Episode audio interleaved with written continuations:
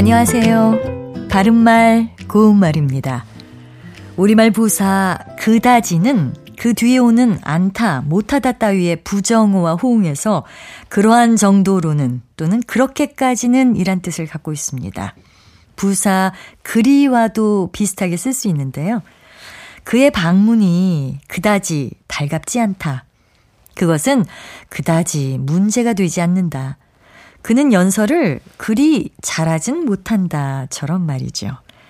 또 우리가 일상생활에서 많이 사용하고 있는 별로라는 부사 역시 부정을 뜻하는 말과 함께 쓰여서 이렇다 하게 따로 또는 그다지 다르게라는 뜻을 나타냅니다.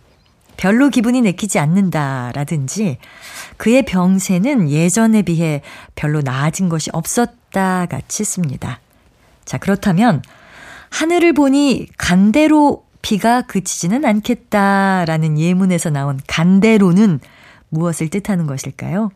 간대로는 그리 쉽사리라는 뜻의 부사인데요. 이것 역시 주로 뒤에 아니다, 안타 따위의 부정어와 호응을 했었습니다. 그래서 앞서 말씀드린 예문은 하늘을 보니까 그리 쉽사리 비가 그치지는 않겠다란 뜻이고요. 또 그 일이 간대로 될 것 같지는 않다라고 하면 일이 그리 쉽게 될 것 같지는 않다라는 의미를 갖고 있습니다.